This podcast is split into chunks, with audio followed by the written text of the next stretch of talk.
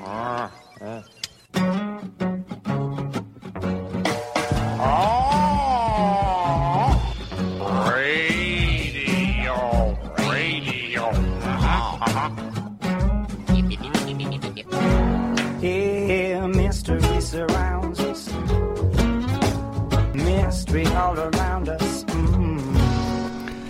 Welcome to Essential Conversations. I'm your host Rebecca with my co-host. Luca Alex. Oh, we I'm get just- to say Rebecca Mears. I know. I just I know my own name. I don't need to say my own. I guess I do. Rebecca Mears. This is who I am. We're coming to you live from up the top on Simon Fraser University on Burnaby Mountain, and I would like to take a minute to uh, acknowledge that we are broadcasting from the unceded ancestral territory of the Coast Salish peoples, the Squamish, the Musqueam, the Coquitlam, and the Tsleil-Waututh.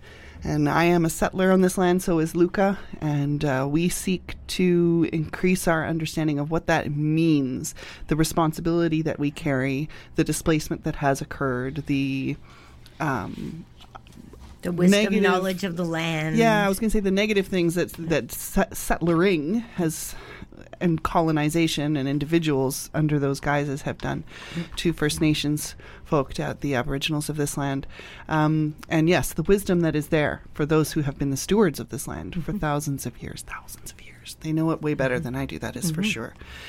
So we are here in the studio today, um, where we were thinking of what to talk about today, which is always a delicious thing to do. it is Because we mine for what's going on in our lives that day. So today, So instead of it being, you know, oh, I know a lot about that, that's not actually that's really not how we choose no, we talk more about what we don't know about. because that's where the interesting part lies. Yeah. Um, I suggested to Luca that we talk about safety and security, more specifically, the illusion of safety and security. So there's a little bit of an assumption that I have going into this, which uh, comes from my own life experience, and that is um, what I consider to be safe or what I consider to be secure does not necessarily match the opinions of other people around me, which then begs the question so, what is safety? What is security? And is it something that we get to choose or that we get to create? And if we do, how do we create that? And, and how do we know if we are actually creating more safety or security for ourselves? And why do we think this is a priority? Um, so here's a few of the questions that are rolling around our in our minds today. We've got all Yeah, kinds of yeah. tidbits and thoughts to, to explore together with you while we discuss this in studio. and it, it begs the question: what what do we find dangerous? Right? yeah. what what's dangerous and and there's so many different compartments that we can look in so one is what's dangerous in relationship and what's dangerous in the world around us like what i like to call the tigers. Um, i have a wonderful friend who just went on a on a hike by herself in the wilderness and uh, and she was concerned about bears and that's a legitimate concern. And you know, how much can you do to mitigate against the bears that you might run into? Mm-hmm. So bears, tigers, you know, Lions and tigers and bears. snakes. Like what? Like what is it that that is our particular brand of Mm. scary thing that we could run into that against which we have no defense or little defense? Right. Um, my mother had a fire in her apartment building at the beginning of May, so fire is a is another one, right? Um, it might be fire that you start. It might be an accident. It might be. Uh, might be deliberate, like we, we, but but fire, like what do you what we, Yeah. what do we do? These are all the things that we try and take out insurance insurance against, and there's only so much you can do to mitigate it. I was having a little bit of Right. A rant about insurance just on our way up here, and I don't even know that I was remembering that we were talking about this topic today. Yeah. Um, because I don't know about you, Luca. I don't know about the listeners, but I just feel like insurance is ninety percent scam, ten percent. Oh, I'm glad I had it. Uh, because Yeah. it's mostly this, especially this experience I was just going through with renewing, where I was basically told, "Oh, we're going to charge you X amount more, and actually, we don't even offer your policy anymore, so we're just extending yours, like you're lucky, kind of thing. Nobody else can get this. Yeah, and you don't, and you won't get it if you go anywhere else. Yeah. and Nobody else is charging as less. You know, you're unusual. We're going to cover you, but um, the only reason that we're going to actually kind of let you keep doing this is, can you please sign here, you know, saying that you you actually haven't made any claim in this last year, which they should know because they had my policy. But it's it's one of those things where it's like, okay, so you want me to give you all of this money for my insurance, but as soon as I actually make a claim, you don't want me anymore.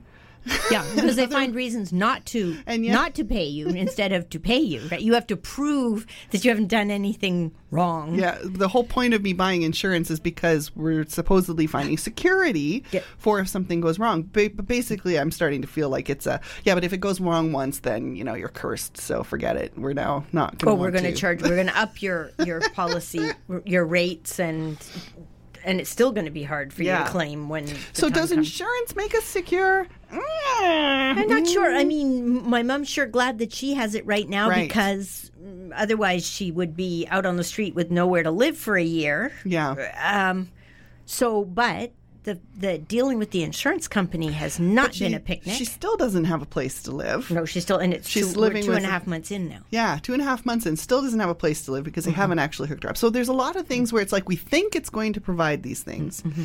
but then it's not actually following through. So it becomes a placeholder. And that's the official protection. Right. That's the protection that we buy, that Yeah. we pay money for, and we think that if we have it, then we'll be We'll be okay safe. We'll be if something happens. But I was also thinking about what what are we protection from what? Right. Right? So is it protection from change? Mm. Is it uh, protection from chance? Like what could like just my role of like we have a, a, a maybe an earthquake, right? Like what what are the chances that we would have an earthquake or that my my person or my belongings or my home will be affected by it. Um, maybe protection from power or the abuse of power. or nefarious wrongdoers. Right, nefarious wrongdoers, bur- bur- burglars, like um, muggers, like all the things that Yeah. we think, right? Um, protect, protection against aging. Like because I like almost every woman I speak to, and we laugh about it. We're afraid of being bag ladies. Right? He's sitting on a park bench with all our belongings in a plastic bag and cats. Well, I'd be happy with the cat's part, but yeah, Well, but, maybe not sitting on you a know bench with homeless with cats. Like it's Yeah, yeah, it's yeah. that kind but is it is it realistic we don't know because it's about the future right And why It's is it in unknown. your and why is it in your mind? Because you've seen Yeah. people in that position. yeah and, And is it safety and security against the unknown Right. and how how big and amorphous is that Yeah. the unknown right.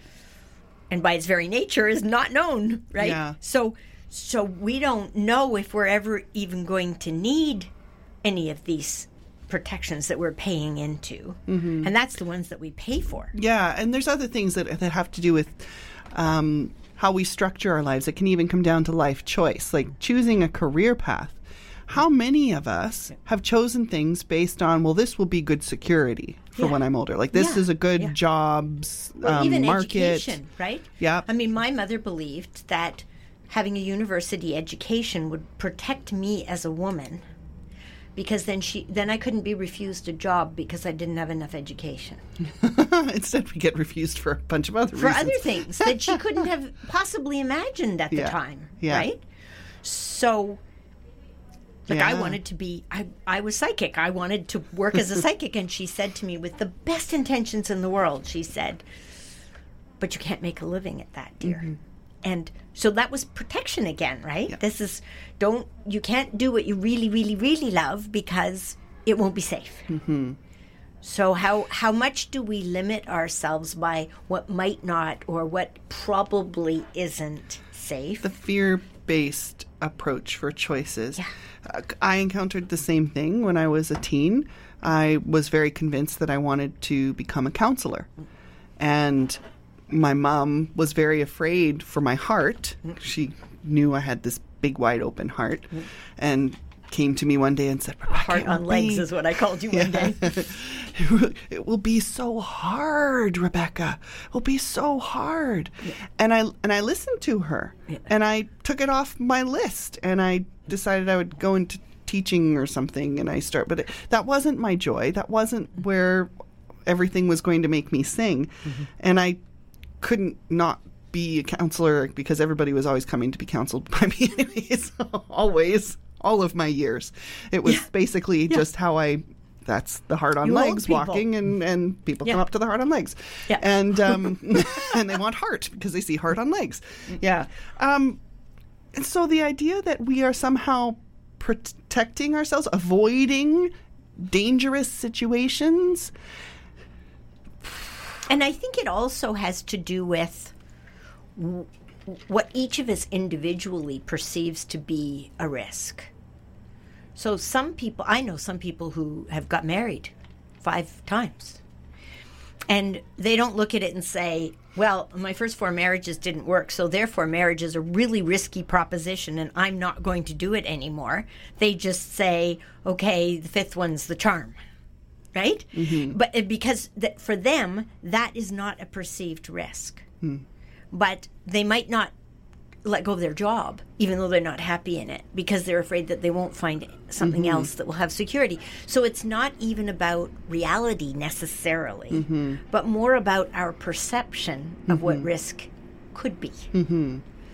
Um, and then and then we we put our protections in place accordingly. We had a very interesting piece that you read out to me earlier. Yeah, I'm just pulling this up. So Share this is with a friend, our listeners. Uh, Amir, if you're listening today, hey, thank you for for this. Um, so Amir was um, sharing with me this idea of um, a book called Thinking Fast and Slow, and he threw me over a quote from it. In today's world, terrorists are the most significant practitioners of the art of inducing availability cascades. And this is hooking into an idea from the book of what is most available, what's most in front of our face tends to be what we are afraid we of. We could also call it accessible, right? Yes. It's easy for us to access yes. And in so this, memory or in proximity. and this is why we it becomes a focal point of our of our fears or and therefore our decision making.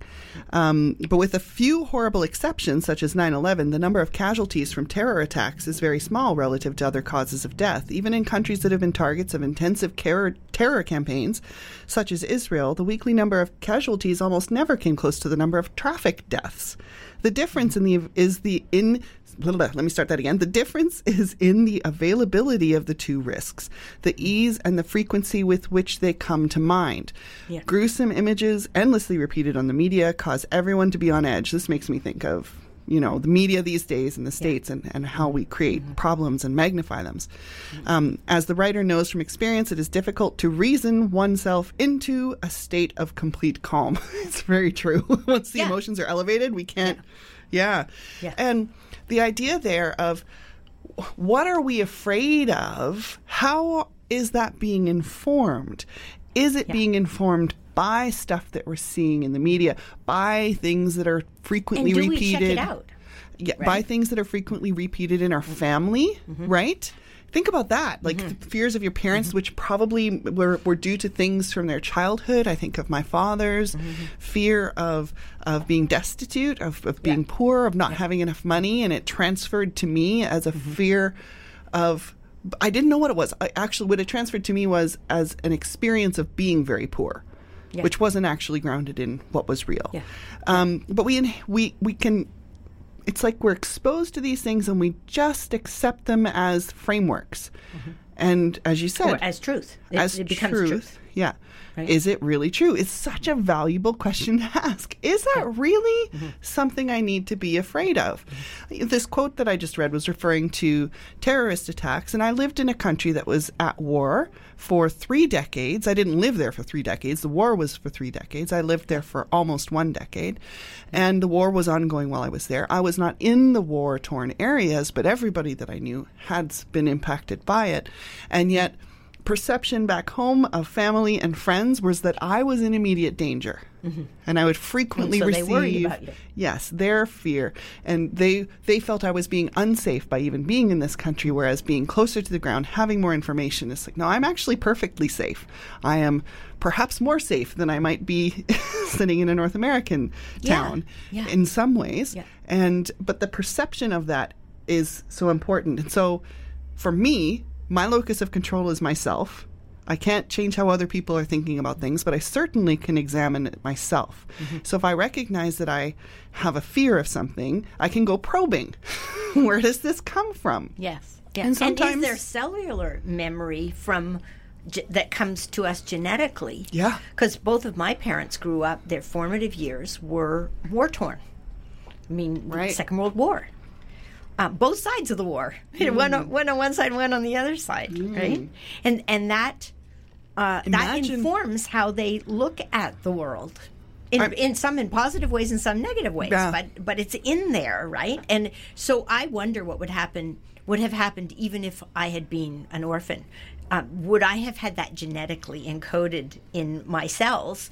Um, or and how much of it comes from how we're socialized because of a recent experience, uh, cultural and economic and uh, otherwise, right? Yeah. Well, and, they, and we would often just call call those triggers because Yeah. we know Yeah. Mm-hmm. where they originated, and therefore we know. Such as I've been in through uh, several car accidents, so therefore in a certain kind of driving situation, I become very afraid Yeah. because of that.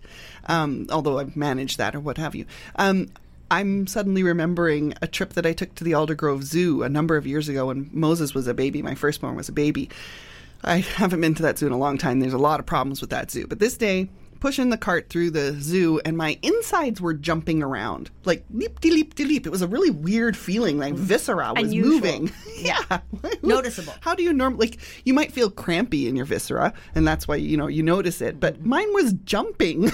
I didn't understand it. It was very uncomfortable. I kept grabbing my stomach, like, "What are you doing in there?" It wasn't uh, like indigestion. It was just moving Weird. on me. Yeah. And I wandered my way around this whole zoo and I eventually ended up near where they had a lion. And the lion was pacing and it was growling at a very low, Low low rumbly level, audible right? level. Yes, yeah. And as I got close and I could hear it actually audibly now, my viscera was doing the same thing. And I was like, oh. Mm-hmm. So you were picking it up viscerally before your ears could even hear it. And- they say that sound travels across the desert. Yeah. Right? The- across the savannah. So why did my mm-hmm. viscera know to quake? why did it know to be afraid mm-hmm. of a lion's roar? Well, mm-hmm. how many millennia do we go back in human history to know that Yeah. we've always Lions, been afraid of lions, whatever. right? Yeah, yeah. they're not going to be your friend unless I oh, get them when they're babies and then they come and live with me and then maybe they be my friend. But yes. So Danger. that's that's something where I can like look to okay, this is in my DNA. But then what about um, I have this fear of, of water.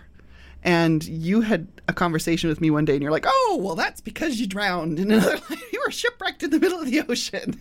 Which And sounds even- terribly simplistic, but when it comes through, you either know it's true or not. It it does it it, it vibrates something inside you. Yeah, yeah. And and the whole, you know, multiple lives thing is up on my shelf of I don't really know what to do with that, but at sometimes it's like, well that kind of feels like it helps me untangle something that I don't really know what else to do with in this life. Strange connections with random people that I meet and it's like, "Whoa, that is so powerful. This makes no sense. I've just met this mm-hmm. person." Or this, this fear of I've never had any problems with water. Why am I so deathly and I know how to swim and I know how to yes, sail. And I, you know, I've learned all of these things, but don't put me on an ocean. Nope. It's so interesting. on a lake, I'm fine. But the ocean, nope. I didn't like rain when I was uh, out in it. Uh, I mean, if I uh, being caught in the rain, if I had a raincoat on and an umbrella and everything, then I was okay. But being caught in the rain freaked me out, and not at a paralytic level, but at a um, I would I would it was distressing. it was distressing. I would take steps to avoid it. and noticeably more distressing, I'm guessing, than your friends would be if they were Oh caught in a God, rainstorm. yes, they all thought get, I was being weird. I get delighted when I'm caught in a Oh yeah, rainstorm. But if I'm prepared, I'm okay, right? So I couldn't figure out what that was. And you and I were in the car one day, and I was describing this to you and saying, I don't know why I have this. And I saw this picture, and I felt it of walking along beside a river in India, big river, so it was probably the Ganges. And I, I had both of my children with me, and I was holding hands with each of them on either side of me. And there was a flash flood and my children were torn out of my hands and we were all whisked away by the river and that was it never saw them again hmm. And it was right as i was telling you about feeling hmm. uncomfortable with surprise rain hmm. and i thought oh my god that's what it is now i've never been as bad with the rain since then Right. Right. so So were you that's a perceptual thing Yeah. right So were so you put a lot of energy and effort into avoiding getting caught unprepared in the rain. Yeah. That was an effort at work carrying to my raincoat yourself in the sunshine almost if there was any chance of rain. this is what made you feel secure. yes. Right? And Yes. the security is is action taken as preventive measures Yes. against a fear. Yeah. And yet when you get to the root of the fear and you remove that or you neutralize that, Yeah. then your needs for creating the same securities change. I used to be so afraid or, or I'd hear other people being so afraid if they didn't have, you know, whatever their X number was the base that felt comfortable for them in their bank account. Yeah. And it, that number is different for everybody. It is, Um, yes. I lived with n- almost no income for almost the whole time I was in Sri Lanka. so the idea of uh, income in the bank equaling ability to live, like meaning feed the family, pay pay bills, have a roof over your head, they became disconnected for me. So from the outside, you know what what looks like security, numbers in the bank, I vis again viscera keeps coming up. Mm-hmm. I experientially know does not translate into I'm Into gonna security. Yeah, yeah, eh, yeah. You can mm. still have the things that make life feel safe, Yeah. even if that's not there. But it's different. But then again, I, I- it's not something I can export to other people or just say, "Oh, just don't care about it." It's no, not about you can't that. minimize their fear or rationalize it away for them. But it's also not appropriate for me No, to do that no, no, no, because no, it's it not doesn't it's not them. for me to say oh don't worry about this thing that's not a real thing for you what I, what it becomes is knowledge for me i don't need to panic Mm-hmm. because i've witnessed that other possibilities can exist And I don't need to judge someone else for their fears. Yeah. Because it's not about judgment. So, for those of you who are just joining us, you are listening to Essential Conversations with Rebecca Mears and me, Luca Hallex. And uh, we are talking today about the illusion, uh, um, illusion, not allusion, of safety and security. And, and we're just poking around in it. We don't know all the answers, but we're what we certainly know some questions, and that's what we're playing with here today. Um, is what are some of the questions that we can ask ourselves Yeah. about yeah um, what So- what what makes for consternation for us and and, and fear and preventive measures. Another thing I want to throw out there is through a conversation with another very close friend over this last week and a half. Um, I was communicating how mm, one of my starting premises for when I'm listening to anybody who's trying to explain how they need a situation to change. They're they're asking for help. They're declaring that something is is unsafe or that they need attention paid or something like this. Any in the, anywhere in this zone where this is Yeah. not my problem, but I'm seeking to understand that my my anchoring point from which I get, I am curious and listening is I have a belief that everybody deserves the right to feel safe. Mm-hmm. And my friend came back to me with, you know, that's a really it, I get why you would have that as your anchoring thought. That's not my reality. I don't get to feel safe. The moment I step out of my home, I'm a target for for a whole list of reasons that this person for who they be in this world and how um, they interact with all, all kinds of things, physical levels, um, identifying factors, this the intersectionality health, of yeah, all kinds health, of things, yeah, all kinds, And yeah. so they were, you know, communicating. Safety is not. It can't be my goal because if it was my goal, then I would be feeling all the time. So I have to have a different anchor. and they are communicating that their anchor point is, "Am I being true?"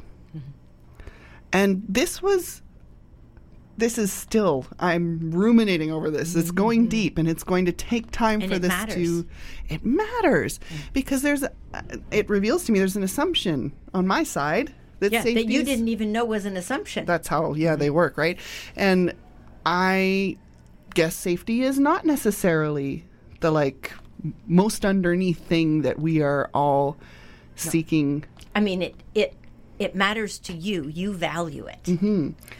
um, and you value it for other people, but they may not value it for themselves or even see it as a possibility. well and the thing is if they don't see it as a possibility then what are they putting their energy in other than that and i think yeah, that's yeah. important to validate and to to listen to you know? So this is that kind of gets to the heart of well what does safety look like for you? What does security look like for you? And so then security would then be for this individual in their being true to themselves that they are mm-hmm. able to speak their voice that they are able to navigate the world in the way that they believe they must and that becomes their criteria. And really this is really what we're aiming at for all of us with this mm-hmm. is that we need to make these decisions for ourselves. What does safety look like for me? What does security look like for me? Why are those thing, the things that are important to us? And what are the rules that we've perceived that we need to follow for that to be created? And we can challenge that point too, because sometimes the rules that we perceive for how we can then be safe and secure in the ways that are important to us, sometimes those rules are bullcrap. They're not They necessarily true. Yes. Yeah. Yeah, and and I think we should come back and talk about that. But we, We have a song. We got a song queued up. Yes. So I found this. Uh, this popped up while we were driving up here, and I thought, ah, there's something about this that I like and want to want to share on um, on air today. So this is called Spacewalk. It's by Lemon Jelly. Um, I love this song because it seems to have sourced some audio from uh, astronauts doing their first spacewalk, and you can feel the overwhelm of when they are outside and they're not just you know doing the technical speak about what they're doing and then the song is just playing a harmony in the background but while we play this let's maybe meditate on the fact of what is that like to go to space where the environment is so drastically different from earth and what does that mean? what does that mean? How does that change our reality and our rules Yes. and our safety? Yes. So that's a very physical change to the rules that we might normally do. But how does that translate across to all the other rules and things that we follow on a day to day basis? So here we go Spacewalk by Lemon Jelly. The hatch is coming open. Okay.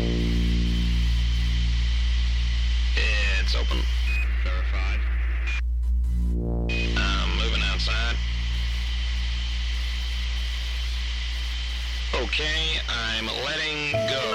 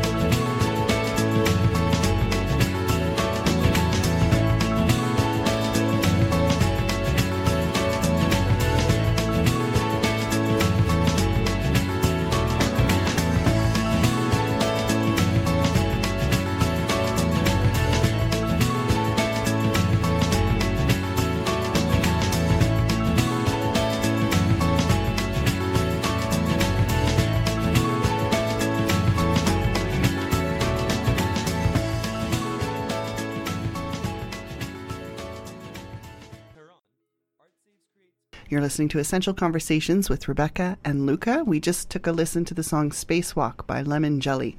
And uh, Luca was getting the feels. and I was yeah. too. I mean, I always do, but yeah. There's something there about trust, and I think that trust is a counterbalance for the fears that we have around lack of security and lack of safety. Right. And and I was um, one of the things that's always given me goosebumps um, is listening to air traffic controllers, they, because there's something phenomenal about the amount of trust that's involved in all of these planes full of people trusting that the people who are sitting with the radar in these towers, in these airport hubs, are keeping all the passengers on their plane safe. And um, there was, I took a, a flight down to San Francisco many years ago on United Airlines, and they, I don't know if they still do this, but they used to, um, one of the channels on their um, in flight audio was on takeoff and landing. You could listen to the air traffic controllers talking to the flight deck. And when what happens is that you are one set of air traffic controllers releases the aircraft over to the next set. It's a it's a handover that happens as you go from one air traffic control territory to another, and the way the air traffic controllers speak to the um, the flight crew on the flight deck is incredibly respectful. And there's a salutation. There's a good evening, a, a salutation, and then they then they say goodbye when they hand them over, and they make sure that they are being handed over. And this, I sat there in my seat and listened to all of this, and and it there's there are actually um, uh, recordings on YouTube that you can go and listen to of air traffic control at the biggest airports in the world, and it listening to it anywhere gives me goosebumps. Because the because of the level of respect and trust, and that all these people's lives are at stake all day, every day. Mm-hmm. And that there is the universal language for air traffic control is English. Hmm. So you can speak whatever other languages and English. Mm-hmm. So everybody learns, and it, so it comes in in all kinds of different accents with different cadences, and but that's like the the um, finding a common ground for everyone to communicate with one another, so everyone is safe. That safety is the primary concern there. Yeah. Um, and so I was thinking about, and there's, there's a high level of ritual involved in that for for good reasons. Mm-hmm. And I was thinking about spacewalks because there is with that too. There and and that it's it's highly controlled and highly ritualized. Um, so you've got the the the people who are are out in space, and then there's a huge team of people sitting in ground control who who have all the computers in front of them and whose job it is to make sure that those people who are out there on a space station or on the moon or wherever it is are safe and that they come home in one piece. So that um, I mean one I think one of the things that we do when we're feeling unsafe is we have this huge need for control. And one of the ways that we create that control is by making rules and following them and um, creating ritual. And ritual to me is habit with meaning. Um, and the and so the more it means to us, and our safety means a lot to us, the more we invest in that. So we're not we're talking about more than you know how do I stir my coffee in the morning. We're we're now talking about what do we do to keep ourselves safe. So I was thinking about how when we when we meet someone and they're afraid, their fear, although we meet them here and now in the present moment, their fear doesn't that often reside in the present. Right. Their their their reaction might reside in the present, but the fe- the cause of the fear is very often outside of that present moment. Um, and probably anchored equally in the past and in the future mm-hmm. because the future is the unknown that they that that nobody can predict and therefore what we are afraid of and the mm-hmm. past is the reason for the fear. Mm-hmm. And past i say that loosely because I i'm of the belief that maybe there's multiple realities and all that kind of thing. But mm-hmm. but for the sake of living in a three dimensional world, we can talk about past and future. Mm-hmm. So so I can't rationalize someone out of their fear mm-hmm. and talk them out of it. I can't shame them out of it. I can't minimize it because it's it's often not in the present. So we got to go looking for where it is. Are minimizing it just it forces them to dig deeper because it's not being more. taken seriously, therefore makes them feel Yeah. more insecure. It's a feeling. Yeah. You can't rationalize feelings. We can we can take a look at them. We can see what's underneath them. We can compare um, what was with what is with what could be. Um, we can do all kinds of things. But I think that's that's really interesting. That need for control. I was when I was about, I think I was about fourteen. My mother was in the hospital um, having surgery, and my father was not around because that that was just the way things were in, in my childhood. And I remember she was she was out for several days, and so I put I put my mother's apron on, hmm. and I cooked dinner for my brother and I. And I did it exactly the way she did it. I cooked the food that she had arranged for me to cook, I cooked it in the way she cooked it. And my brother had a pushback against it. Hmm. Because he was two years younger than me, he didn't understand why I was doing it. I didn't need to wear my mother's apron, but the, my mother's apron symbolized the safety of Right. a parent. Mm-hmm. And I was putting on her persona in order to create sustenance for us that would keep us safe. right. Yeah. So this, and it, it was a ritual. Mm-hmm. That was a ritual. My brother couldn't talk me out of it. Um, and, and I don't know how safe it made him feel. I, I wasn't a, a, aware enough in those days to be able to even ask him about it. But, but I felt, I was eldest child, I felt like it was my responsibility to keep us safe within the scope of what I was capable of. So that's so that's what I did.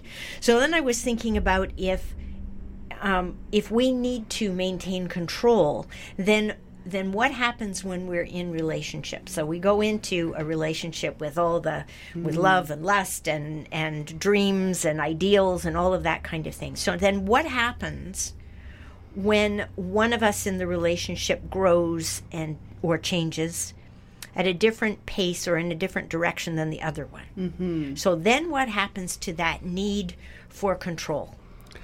And Right? and it's so funny because I think a lot of the structure around marriage and divorce and and the le- legal hoops and societal pressures around that, which have been in existence for a couple, you know, a few centuries with some modifications here and there. Yeah. But most of that was designed to create a container that would be the security and the safety Yes. that would buffer against anybody making decisions based on the things you just said. Yes. So it's sort of like it's irrelevant if you're happy because this makes it safe. So in that term, what safety meant was um, nobody would um, be tossed out because they weren't romantically attracted to them anymore and, and left destitute. Um, the children would not be abandoned Yeah. or left in the care of other people just because two people couldn't make it work. So th- that was the security and the safety that was Yes. being aimed at. Yet that internal safety of self, Mm-hmm. um, security in being true to yourself, um, those things were not tended to. So again, it bears begs Yeah, to ask yeah. the question of what is most important to you. Yes, yes, how do you how do you make your decisions? Yeah. And and how do each of us react when we're we're in something that's really important to us, whatever it is, job, career, relationship, whatever, creative endeavor, and something changes over which we have no control. Hmm. Which happens all happens the all time. the time, right? what do how do I react to that? And I'm not saying I've got any answers here. I just know that I've been in a number of those situations in my life, and and I haven't known necessarily what to do. I mean, I think ultimately what I did was I had to come back to being true to myself and knowing what my strengths were and what my passion was, and and staying true to that. But I didn't have a significant other to take into consideration, nor did I have any children. Yeah. I just had a big conversation with my son this week that was related to this because he's had a few um, unexpected mishaps happen lately that have really sent him reeling. And so I spoke to him. He's witnessed me go through a whole bunch of s- scenarios where Yeah. the rug was pulled out from underneath me. How do I regain my orientation? How do I move forward? And, you know, when he was really down, I found myself telling him my formula. I didn't know I had a formula, but again, rituals, right? you could say it. I don't know if ritual feels like the right word here, but Well, and some rituals are really productive and some are not. It doesn't. right. And this is more of a mental mental process for myself. And so when I don't know what to do and everything seems like it's falling apart, then I go simple and make sure I'm taking care of myself physically and mentally because nobody else can do that for me. So mm-hmm. getting exercise, eating properly, talking Getting with sleep. people who understand me and uplift me rather than people who are going to be mm-hmm. telling me what they think I should do because that doesn't help me. That doesn't make me feel mm-hmm. stronger. Um, those things take care of me, Your and animals? then and maybe I don't know what's going to happen next. There's too many too many moving pieces, but maybe there's a sense of well, but this is the direction I want to be going because there's there's something on. I'm, I'm putting my hand like it's over the mountain, right? Well, yeah, going back over to your dream, going back to your intent. Or what's yes, important? The intent. Where do I want Right. to get to? Or what is it that I want to be feeling? Or is there is there a non-negotiable here? So, for instance, when mm-hmm, mm-hmm. a whole bunch of stuff was falling apart, and I knew that I had to be out of where I was living by the end of the month, I didn't have a place to go to yet. Yep. Didn't know how that was going to work out. So I don't. There's a whole bunch of hows that are like so burdensome that I could barely move. Mm-hmm. It's almost paralyzing sometimes. Yeah. But the one thing I knew was that I was going to have to pack. I didn't know where the boxes were going to go, but I'd have to pack. Yeah. So I packed. That was something you could do, and you Right. could see I've packed this number of Yeah, boxes. I'm this cl- much closer to having everything be packed. Yeah. So I packed and I cried while I packed because I didn't know what was going to happen, you know. But th- that's oh okay. None of those things are bad. But it was like I was creating my, I was anchoring my security into do the thing that you can do. Hmm. And so I was offering that to my son. Do the thing that you know you're going to have to do. Hmm. Do that thing. You maybe don't know the next step. Hmm. And we want to we really like to know what our next steps are. It's nice to be able to see the staircase in front of us, but we don't always get to choose that.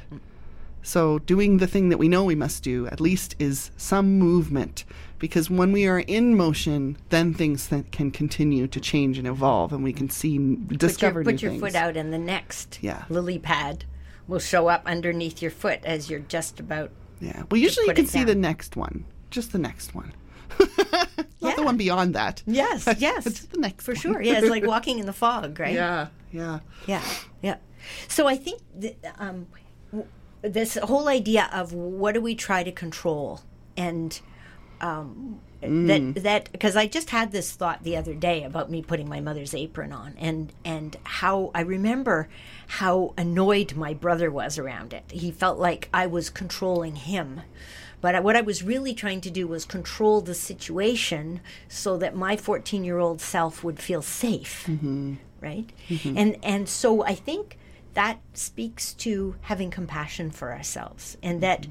When i'm trying to control something i often go overboard and try to control the life out of it. Right. but that when i'm tr- trying to and somebody gives me feedback that i'm being controlling i need to have some compassion for myself and say ah okay you're feeling insecure. Right? Mm-hmm. What what are you afraid about? And what else can you do to make yourself feel safe instead of trying to control everything so mm-hmm. that you you know suck the life out of it? Mm-hmm. Because I, ha- I have the ability when i'm really out of balance that's what i can end up doing. Right. and i don't like myself when i'm doing it but i don't always know when it's happening. Right. um, and i'm less likely to, to know what's happening if i can't have any compassion for myself when i figure it out. Right? So it's um, what's my intention um, if I go back to that, what's my intention? I, I want to feel safe. I want to feel like there's a place for me in the universe where I'm not going to die or become a, a bag lady. Right. So, um, and so what what other options do I have around how to do that, as opposed to defending my position when I'm when I'm controlling things? And in the controlling sense, um, this is where we often tend to fall back on the rules that we've incorporated in our brain is this is the way to get something done or this is the way to get to the other side of whatever this problem is. And it's the only way. yeah, we just yeah. And my life pattern over the oh man, it's been decades. I think I've been learning this lesson over and over. is that um, it's not that that that those rules don't show a valid path. Yeah. and that works for They a lot can. of people. That's why it became a rule. I personally don't tend to take that path, which makes people nervous. My family, who you know, who loves me, and what are you doing over there, Rebecca? That's not what are you doing? You know, it You're looks at the unsafe. end of the branch and you're sawing off the branch. Yeah. So, in for terms of what instance, you know, being Yeah. in Vancouver, not being able to afford a be- one bedroom, so I go sign a lease for a, f- a six bedroom house because that makes sense when you have no money, right? Mm-hmm. Yeah, yeah. That Yeah, makes yeah, sense. yeah. Does not make sense, right? That doesn't follow the rules, and yet that became the door to which more more security and safety showed up for my kids and I, because I had figured out by that point that.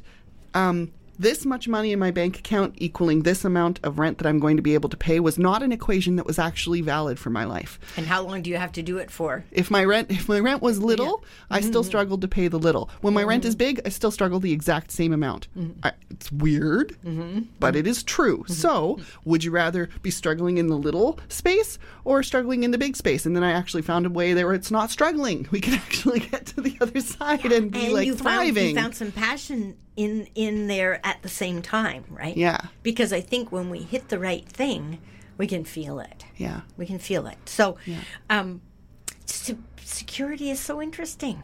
Yeah. So like I and we probably could have some more shows where we talk about this Yeah. because I don't think that we've got to the bottom of we're skimming along the surface and saying, f- "Oh, isn't this an interesting field? We could come back in here and pick flowers for a long time."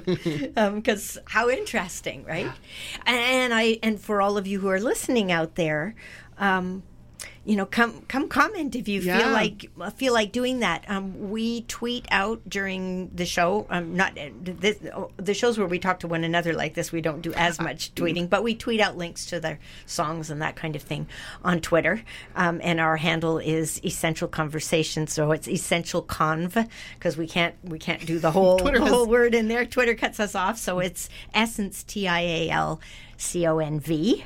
So please come and come and meet us over there and uh, and drop us a comment uh, if you've got something Yeah. to say about this. Yeah, maybe- maybe- interesting topic. to hear about what is something that you thought was a key way of being safe or being secure that you found out was a lie.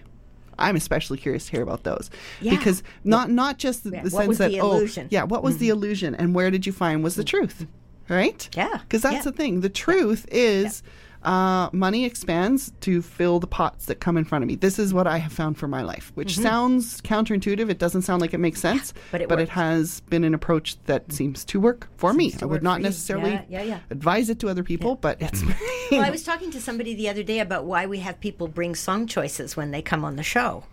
And so many people have said that a particular piece of music has got them through a time when they felt completely unsafe and insecure. Right. Yes. Yeah. So it brings for some them people, home. music Ooh. really does that for them. For other people, it doesn't. For me, it's relationship. It's people. It's always people. Yeah. I have to reach out to people. Um, but for So- some people, they don't even have any people they feel like they can reach out to, and a song will do it. It's the idea of, of returning you to what's true again. Yeah. And, and sometimes meaningful. what's true for you are the hard lessons that you've learned through life and the, the songs or these things. I've got a list of um, life truths that I've learned. It's up in my kitchen and it's been there for years and it hasn't love it. changed very much. Yeah, yeah. But those things I have to go back to them because I forget. Yes, But they're yes. truths. But when Yeah. I do, like if I'm feeling off kilter, if I'm feeling unsafe, if I'm feeling un- insecure, that's where I go to ground. And These you are the say things to that I me, know. "What do you know, Luca? Yeah. What do you know?" Yeah. and that br- that brings me back every time. Yeah. every time. So before we finish up the show today, Mm-hmm. I would love to remind people. Um, all of you out there, we have an archive of shows, Mm. and we're closing in on 200 shows now, right? Oh, we've passed it. past 200 Yeah. shows. Um, they're not all up on the on the website yet, but we've got like mighty archives now. and I invite you to come and uh, dip in and out and, and listen to people that you think sound interesting. For every show we've done, we have an it's in our in our archives, and we include a little um, bio about who the person is and how you can reach them if you um, if you have something to say to them or you want to connect with them or you have a question or anything like that. Um, how you can find their websites, that kind of stuff. So it's there, and all of the conversations that we've had together are all on there, and it's free. So uh, it makes us really happy when people dive in there and, and have a listen. We're also on SoundCloud and we're on iTunes, so you can you can find us in a number of different places. And and um, you and I both have on our websites links to Right. that page, so people can can either reach it through essentialconversations.com or they can come to either one of our websites if they already have a connection to Mm-hmm. Yeah, that. you So- can find us as long as you spell essential weirdly, which is the Yes. word essence, and then And T I A TIAL. Added on the end of it. Yeah, yeah, yeah. So love that's. I just wanted to get that out there Thank you. before we finish the show today because um, we we love to be able to share this. And really, we're o- we're only on here for one hour each Mm, week, so mm-hmm. some people aren't free for that hour on a Friday afternoon. Um, they're heading out of town, or they're still working, or got kids up the wazoo, or whatever. so so sometimes it's really nice to be able to take the recording and listen to it in the bathtub, or um, you know when you're when you're off on your own somewhere. Yeah. Um, so please take advantage of that. And do you have anything coming up that you want to invite people to?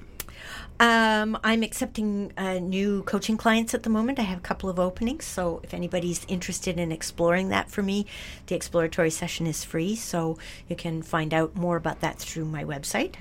Um, and I'm about to go up to Whitehorse uh, the middle of August. So if anybody lives in Whitehorse in the Yukon and or knows somebody who does, I'll be doing readings while I'm up there, and you can find out about that from my website as Awesome. well. And what have you got happening?